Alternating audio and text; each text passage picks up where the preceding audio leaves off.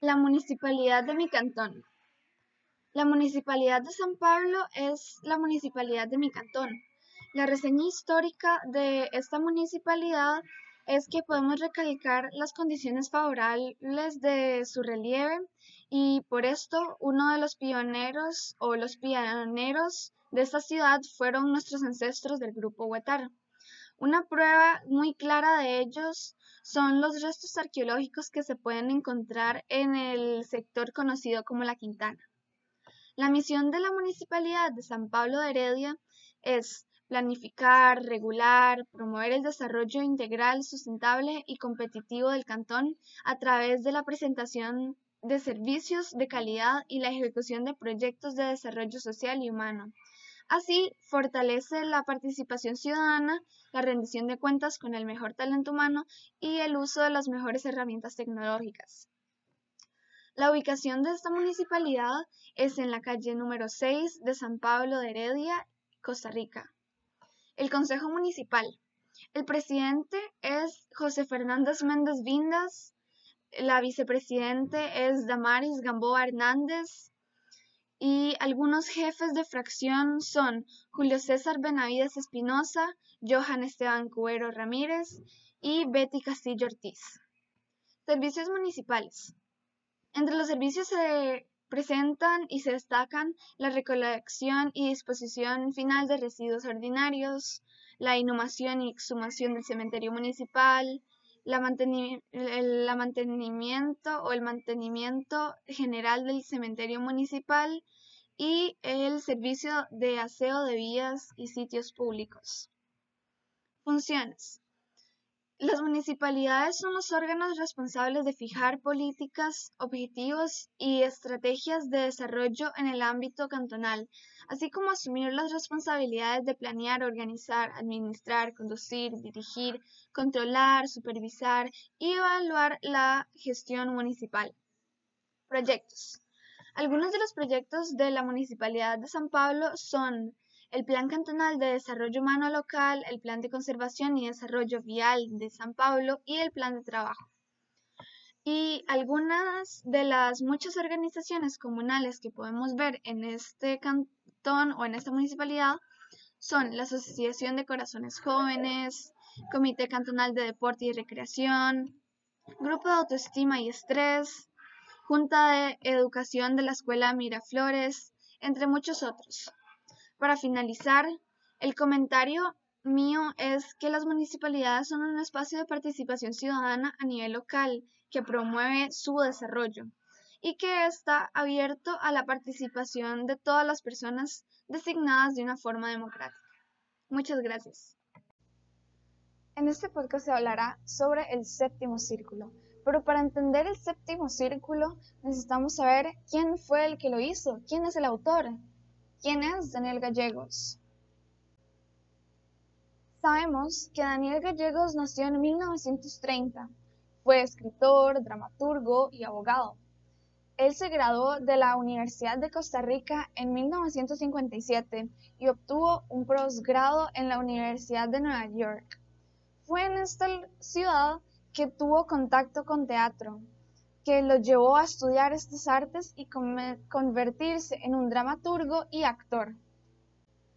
Esto lo llevó a participar de grandes teatros en Londres, Nueva York, París y México.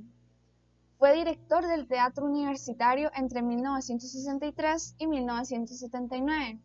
Esta es una época trascendental para el desarrollo de la actividad teatral en Costa Rica, en la que Daniel Gallegos logró una participación determinante al ser el fundador y luego director de la Escuela de Artes Escénicas de la Universidad de Costa Rica entre los años 1969 y 1976.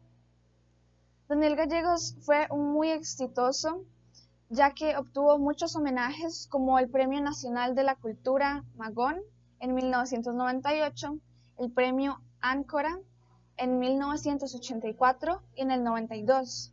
Además, obtuvo el Premio Nacional Aquileo Echeverría de novela por El pasado es un extraño país en 1994. Pero, lamentablemente, y como todo llega a su fin, Daniel Gallegos falleció en el 21 de marzo de 2018. Daniel Gallegos, según Juan Carlos Calderón, director de la Escuela de Artes Dramáticas de la UCR, afirma que Gallegos lo que hace es hermoso porque retoma las grandes preguntas existenciales y las trae a Costa Rica y las contextualiza. También se caracterizó por ser uno de los autores más existencialistas con preguntas sobre la vida y el problema generacional, además de las contradicciones del ser humano, haciendo de sí un autor muy prolijo y muy profundo. Yo creo que es el mérito de Daniel y por eso es reconocido también a nivel latinoamericano, por traer todas las problemáticas y los temas tabúes que se ven en la sociedad y que nadie habla, y los trae a las obras de teatro, a las novelas que él hacía, las contextualizaba y hacía que las personas entendieran y pudieran visualizar lo que estaba normalizado. Este es un gran, gran astucia, sabiduría y además es una persona que nos deja muchas enseñanzas en todas sus obras. Muy bien, ahora que sabemos quién fue el autor, podemos indagar la obra y analizarla. Ok, primeramente la obra se divide en dos actos, el primero y el segundo existen los personajes principales que son Dora, Rodrigo, Félix, Esperanza, Rufino, Chita, Manolo y Rona. Estos son los personajes principales, como ya dije, y ellos son eh, los que corren un gran papel y tienen todos una personalidad característica. El espacio físico, solo hay uno, que es la casa de Félix y Rona. Primeramente, el contexto es que Félix y Dora, perdón, Félix y Esperanza están celebrando el cumpleaños de Félix y sus amigos Rodrigo y Dora los vienen a visitar, a celebrar juntos. Todo esto en el, en el primer acto. Seguidamente, este, se sorprenden con la aparición de Rona, una mujer que carga a un bebé consigo. Y ellos, eh, como seres humanos, quisieron ayudarla y la dejaron entrar a su casa. Es aquí cuando comienzan a salir las cosas mal y pasamos al segundo acto, donde sucede un chantaje, por decirlo así, o un choque generacional, porque cuando ya Rona está dentro, ella les da el ingreso a toda, a Chita, a Manolo y Rufino, y estos jóvenes comienzan a eh, humillar a las personas adultas mayores, hacerles eh, violencia física, tanto como verbal, y comienza un, un momento difícil de mucha violencia. Y después, como comúnmente se dice, se le da la vuelta a la tortilla y es en este momento cuando las personas adultas mayores eh, dominan o terminan con el poder y radican las mismas acciones que los jóvenes hicieron con eh, los jóvenes. Entonces, básicamente, al final, la trama es que Dora tiene a el bebé de Rona que ella utilizó para entrar adentro de la casa y lo eh, carga eh, arriba de unas escaleras y ella este, chantajea a las personas jóvenes para diciendo que va a tirar el bebé si los jóvenes no hacen los que, lo que ellos dijeron. Entonces sucede ahí un momento bastante complicado y al final ah, no sabemos, se queda un vacío así. Entonces es una obra muy de suspenso, entretenida, claro, con sus momentos violentos, pero es muy intensa. La problematización. En la obra podemos visualizar diferentes problemáticas de ambas generaciones, pero una que comparten las ambas generaciones y es presente en toda la obra es la violencia. Entonces, ¿qué entendemos por violencia? ¿Cuál es la violencia? ¿Cómo se forma la violencia? En el análisis de Julián González Zúñiga, existe un apartado sobre la construcción de la violencia y él presenta si la violencia es una construcción social o algo inerte al ser humano.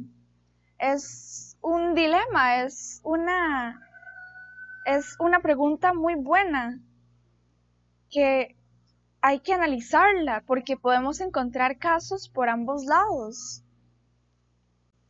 Tal y como se presentan en la obra El séptimo círculo.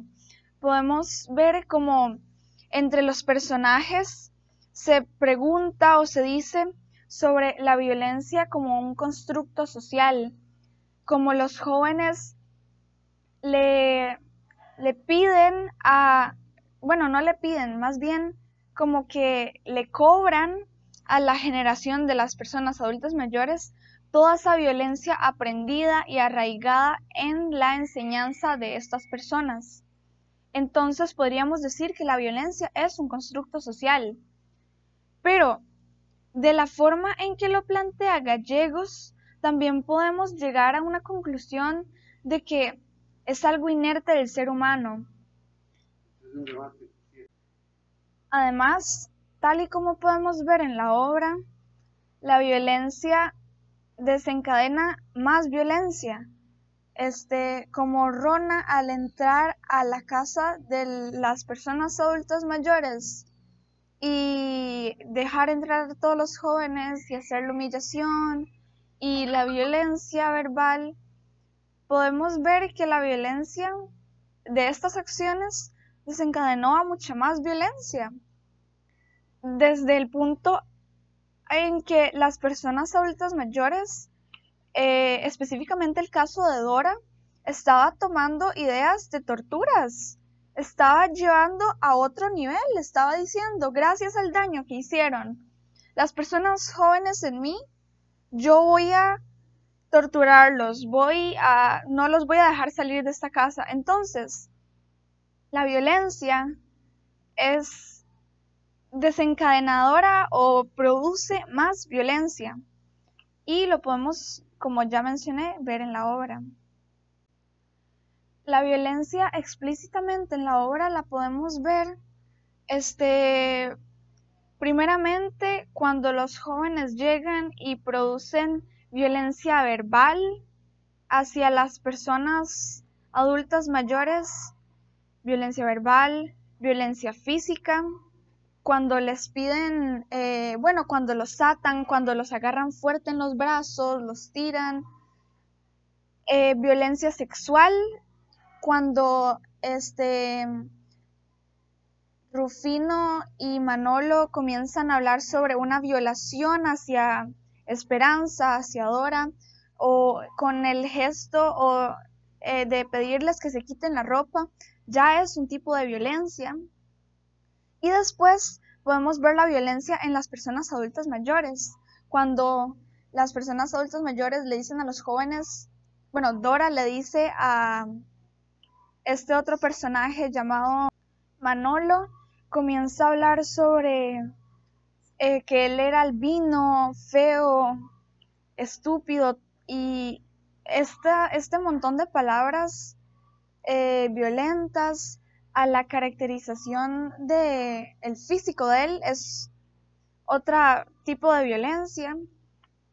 También este, podemos ver violencia en, el, en la generación de las personas adultas mayores cuando Dora alza al bebé y lo y lo y perdón, y lo alza y amenaza en tirarlo dejarlo caer. Citas textuales. La primera es un diálogo de Chita. No lo estamos negando y ustedes tienen la culpa. Somos el resultado del tedio y la incertidumbre. Solo hay una manera de vivir el apocalipsis. El segundo es un diálogo de Rona. Ustedes, viejos decrépitos, son los primeros en desatar la violencia al encerrarse en sus casas de la manera en que lo hacen, negándose a ver todo lo que pasa en el mundo. Están muy equivocados si se creen libres de culpa. El tercero es un diálogo solamente de Rodrigo, apuntándoles. Ya pasamos lo peor. La muerte no nos asusta. A ustedes sí. El cuarto diálogo es entre Chita y Félix. Chita, ustedes son los verdaderos culpables, porque ustedes son los que fomentan la violencia. Félix, no es cierto, la violencia de ustedes es una violencia gratuita. Chita, no hay violencia gratuita, siempre hay algo que la produce. El primer acto de violencia lo han cometido ustedes al encerrarse, con la ayuda de esos aparatitos y rehusarse a ver el mundo tal y como es. El quinto diálogo es entre Rodrigo y Chita. Rodrigo, tenemos una moral y una estética que ustedes se han empeñado en degradar. Chita, porque es falsa y ustedes se empeñan en probarnos lo contrario. Su moral la dictan sus intereses inventan y trafican con símbolos sexuales, provocan necesidades que hay que saciar para mantenerles sus casas. Su estética no consiste en apreciar lo bello, sino en ver quién tiene más. No les importa a nadie ni nada que no sea ustedes mismos. He decidido agregar otras citas textuales para enriquecer más. Entonces, la siguiente cita textual es eh, la de Rona y Dora. Rona, súbitamente sorprendida. ¿A dónde fue? ¿Se fue donde está el niño? Corriendo y gritando por las escaleras. ¡Le va a hacer daño! Dora aparece sosteniendo al niño en el alto de la escalera. Dora, quédese donde está, un paso más y estrello al niño en el suelo. Rona, Deje a mi hijo. Dora, vuelva a su sitio, o tiro al suelo lo que tengo en los brazos en este mismo instante. Levanta los brazos con el niño envuelto en sus cobijas. Seguidamente les compartiré eh, tres ventajas y recomendaciones sobre esta lectura y dos desventajas de la lectura. Primeramente, me gustaría recomendar esta obra. Siento que es muy profunda y tiene muchas, muchos aspectos por ser analizados para enriquecerse a uno mismo. Entonces, este, recomiendo leer este libro en un momento calmo, no lo recomiendo leer en la noche porque puede ser asustador. Este, también lo recomiendo leer porque exhibe temáticas que han sido tabúes y que han sido normalizadas e invisibilizadas. Entonces, bueno, para la época en que se hizo esta obra, siento que fue algo renovador, revolucionario. Entonces, creo que es de suma importancia eh, leer esta, esta obra como para enriquecerse a uno mismo. Además, este, esta obra es una muy buena obra de teatro, ya que es como, no es tan pesada leer, siento yo que es suave, es ligera y es llevadera. Uno la puede ir llevando y por lo menos yo la leí en una sentada porque como lleva tanto suspenso, también uno sigue leyendo y ya quiere saber el final.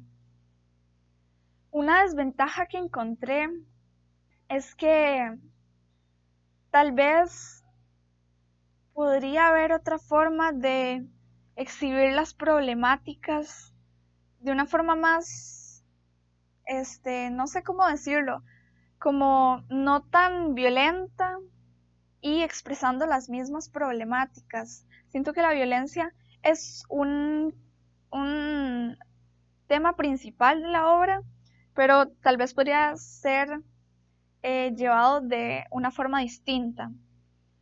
Y otra desventaja, este, la verdad, otra desventaja no podría encontrar porque siento que la obra es muy explícita y ayuda al propio aprendizaje de uno. Entonces, solo es una desventaja la que yo encontré sobre la violencia, como ya mencioné. Y siento que sí, es muy llevadera, es muy buena y uno aprende bastante. Además, recomiendo mucho leerse algún análisis final para poder comprenderla mucho mejor y comprender las temáticas que eh, están en la obra. El séptimo círculo.